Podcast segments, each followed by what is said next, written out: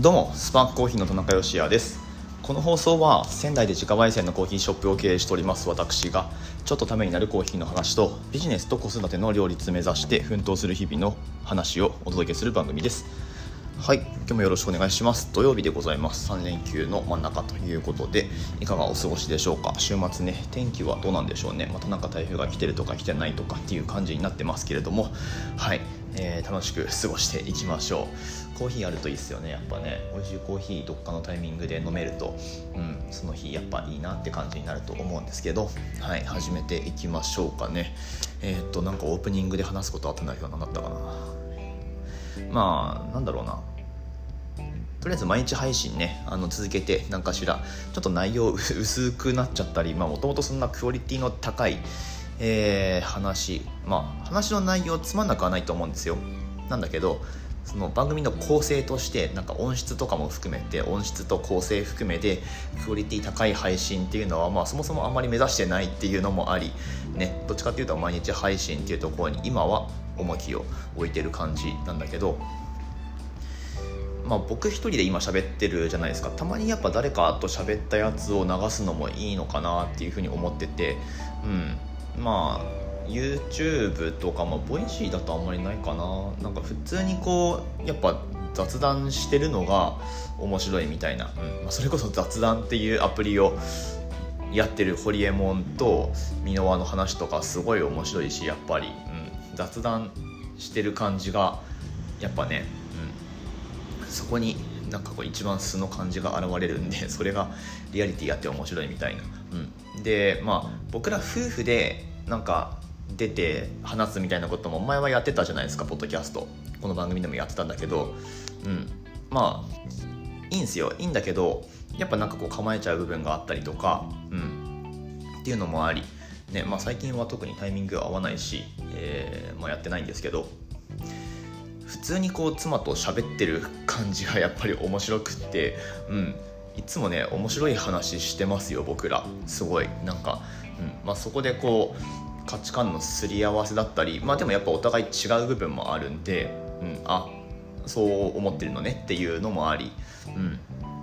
あのね会話面白いです。会話が面白いんでちょっと誰かやりたいなと思うんだけど、うん、思うんだけど僕人付き合いそんな良くないしタイミング合わせるとかっていうのはまあ元来あんまり好きじゃないんでで夜も早く寝たいしつか娘が寝てるんで収録できないしでやりたいって言っときながらやれやれない理由を並べるっていう最悪の、えー、感じですけど、はい。まあ、誰かとねなんか明るいうちに明るいうちになんかやりたいんだよな。直接会える人とまずは始めてった方がいいんですかね。うん。隠し隠しカメラじゃなくてなんつうの、まあ、隠し隠し撮りっていうかそういう感じでやった方がいいのかな。ちょっと今撮ってたんですけど流していいっすかみたいなそんな感じの方がいいのかな。どうなんだろう。ねやっぱどうしても音声配信とかも慣れてないとこう話すのねやっぱ構えちゃうと思うんでなかなかね難しいと思うんだけど、はい。まあ、雑談がやっぱ一番面白いですよねっていう、まあ、そういう感じですね、はい、最近結構結構っていうか一番面白いのは、まあ、そのホリエモンと箕輪さんのやつも面白いんだけど天心と朝倉未来の、まあ、過去の YouTube とか見てるとやっぱ面白いですね2人の会話ね。はい。てなわけで、えー、まあまあど何のオープニングっていう感じなんだけど進めていきましょうか。今日もまあ短くお話をしていきますね。はい。でまたしてもこう自分語りみたいな感じになると思うんですがえーと、コーヒーの味わいをどう伝えるかっていう、まあ、自家焙煎屋さんならではのお話っていうのを今日はねちょっと、まあ、今考えてるアイデアも含めてしていこうと思うので最後までよかったらお付き合いください。本日は9月の24日土曜日の放送です。はいということでやっていきましょう、まあ、パッケージをね若干若干こう変え変えるっていうかこう修正、まあ、都度しながら今やってるんですけどまあ、コーヒー特になんかこういうスペシャルティーだシングルオリジンだみたいにやってるお店でよくあるのが、まあ、なんかもうテンプレート化してるのが、まあ、そのパッケージに何の情報を載せるかっていうこと、うん、でまあ生産国名というよりはそのロットっていうか農園の名前農園の名前がまずバンってきてで、まあ、生産国名とか地域とかね、うん、あのコロンビアだったら、えー、なんだろうなウィラーとかね ウィラーコロンビアみたいなそんな感じ。で、えー、イルガチェフエチオピアとかねそんな感じでまあラベルに書いてあると思うし、まあ、あとはこう分かる範囲で、まあ、僕らも書いてるのが、えプロデューサーと、えー、まあその地域と品種 processing altitude 標高ですね。で、まあ、加えて僕らの場合は、まあ、あの分かってる範囲で exporter と importer。 exporter っていうのは現地の方ですね、えーまあ、エチオピアだったら BNT とか。で importer っていうのは僕らがどこから豆を仕入れてるのかっていうの。これ僕実はオープン当初から、えー、明示するようにしてます。はい。まあ別にね義務ではないけどこれ今言ったものって。義務じゃないけど、まあ、そういう透明性っていうか、うん、その辺はねやっぱ概念的に必要なんで、まあ、一応載せてるって感じですね。うん、で味わいの表現をどうするかって僕らねあんまり実は書いてないんですよね。うんで、まあ、よくあるのがやっぱフレーバー3つ書くっていうのが なんかなぜかテンプレ化しちゃってるんですよね。うん、うんとなんだろうな例えばストロベリーブルーベリー、えー、ストロベリーブルーベリーまで来たらあと何があるんだろう、えフローラルとか、うん、なんか美味しそうですね、まあ、そんな、えー、3つフレーバーとかあとはオレンジチョコレートキャラメルとかね、うんまあ、コロンビアとかでよくありそうですけどそのフレーバーだったら。とかね。あのそフレーバーフレーバーが書いてあることが多いと思うんですけど、うん。まあ、僕それあんまりやりたくないんですよね。うん。まあ、この辺その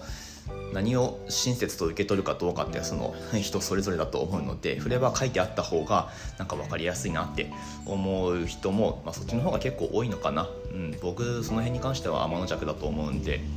まあ、あえて書いてないんですけどその代わり一言でなんかその印象みたいな、えー、マイルドだったりエレガントだったり今だったらメロウだったりね、えー、まあ一言で書くっていうことを一応してるんですけどそれだけでもなんかあんまりこうやっぱ味わいのイメージって伝わりにくいなと思っててでパッケージとは別にちょっとなんかそのコーヒー豆のおすすめをその対面で接客するにあたって、えーまあ、接客のためのツールとしてマトリックス作りたいなって思ってます。マトリックスでいいんですかね？あのあれですよ。横軸と縦軸があってでなんかこのこのコロンビアの位置する味わいはこの辺みたいな、まあ、そんな感じのイメージで、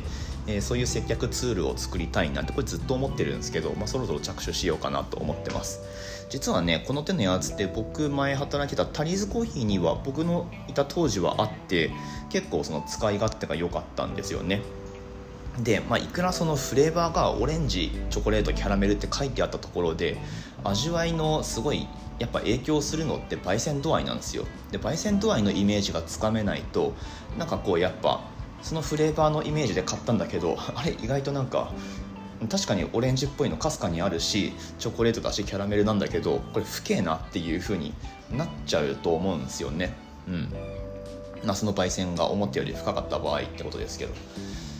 なので、まあ、伝えるべき情報ってまずローストレベルじゃないかなって思ってて、まあ、そこはそのマトリックスの、まあ、例えば横軸なら横軸で、えー、ライトトゥーダークであの表現してあと配置してあげればいいかなっていう、うん。まあ、あくまでそのうちのお店の中でのローストレベルをこう並べるとしたらもちろん全部違うんで全く同じローストレベルっていうこれとこれ全くローストレベル同じっていう豆って実はないんですよ。それぞれ微妙に違うのでオリジンの中でも、えー、まあ、そこでこう配置していくっていう。でもう一つの軸をどうするかっていうのをこれを妻と喋っててまあそういう会話も面白いんだけどねそれそのまま流せればもっと面白いんでしょうけどはい。えー、まあ単純にそのフルーティーかそうでないかみたいな。その軸で考えるとなんかつまんねえなって思うんですよね。うん。なんかフルーティーじゃなくても驚きのあるコーヒーってたくさんあるのでなんかこうスペシャルティーイコールフルーティーみたいな風に捉えられるのもちょっとなんかもったいないなっていう気がします。はいまあ、例えばうちで言ったら、まあ、インドネシアのコーヒーなんかは比較的その流通してるものの中よりは再利に仕上げてて酸味しっかりあるんだけどフルーティーっていうよりは、まあ、ハーバルだけど、うんまあ、あとティーライクとかねそういう面白さがあるコーヒーだなと思っていてもちろんなんかそのグレープフルーツみたいなジューシーな感じもあるんですけれども、まあ、一概にフルーティーフルーティーとも言えないけどあこれはなんか面白いなっていう味わいのコーヒーなので、まあ、それをどう表現するかっていうねまあそんなことを考えてますよという感じですね。どう表現しましょうねっていう、うん、これまだ案なんですけどでも多分これでいくかな、まあ、日本語で言っちゃうとその冒険してるかそれとも保守的かみたいなそういう軸でこう捉えたいなっていう配置したいなっていうふうに思っていてまあそんなマトリックスを作って今後接客に生かしていきたいなと思います。ウェブサイトとかにも載っけられたら載っけたいんですけどねそれ。多分そ,、ね、その方が分かりやすいと思うのでただにただ置いてあるよりは。うん。っていう感じですね。なんかねフレーバー3つだけだとフレーバーフレーバーって別に伝えなくてもいいかなって むしろ思っちゃったりするんですよね。だってまあ特に競技会とかではそのその日のフレーバーってもちろん大事なんですけどその日のってことは、まあ、やっぱすげえ変わるんですよね。うん。まあ、エチオピアナチュラルとかでもエイジングの取り方で全然変わってくるしだからフレーバー3つだけ載せててでお客さんがそれをパッケージね持ち帰ってなんかこのフレーバーが全然出ないんだけどとかっていう感想を持たれてもそれもまたちょっともったいないのでなんかそこは余白を残したいというか、うん、まあなんか冒険的でで焙煎もすごいライトでとかっていう、まあ、ざっくりしたその情報だけでも分かってもらえると結構味のイメージってなんかしやすいんじゃないかなってむしろ余白があった方がまあそんな気がしていますが、えー、どうでしょう？いかがですか？なんか書いてあった方が分かりやすいですかね？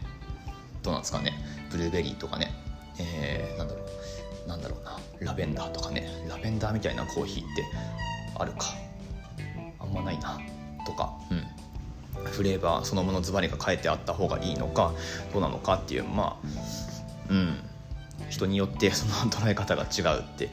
言ってしまえばそれまでなんですけど。まあまあ僕は僕らは今んとここうしようかなって思ってますよっていう、まあ、作戦会議みたいなお話を今日はしてみました。はい。ということで多分今後実装されると思いますんで実店舗来られる方は楽しみにしていてください。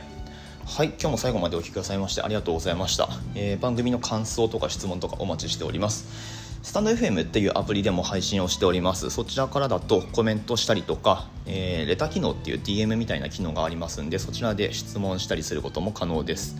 だいぶ突っ込んだお話もできますんでむしろそっちの方がいいかな。はい。えー、まあ、コーヒーの焙煎のこととかエスプレッソ特にエスプレッソの専門家です僕は。えっ、とまあどしどしお寄せください。はい、オンラインストアのご注文もお待ちしております。楽天市場に出店しておりまして、えっ、ー、と、今日、明日くらいまでお買い物マラソンっていうなんかキャンペーンの期間がやってると思うので、ぜひエントリーした上でご注文を入れておいていただけますと幸いでございます。ということで、休日、祝日続きますね。えー、良い週末をお過ごしください。また明日の放送でお会いしましょう。美味しいコーヒーで一日が輝く Good Coffee Sparks Your Day スパークコーヒーの田中でした。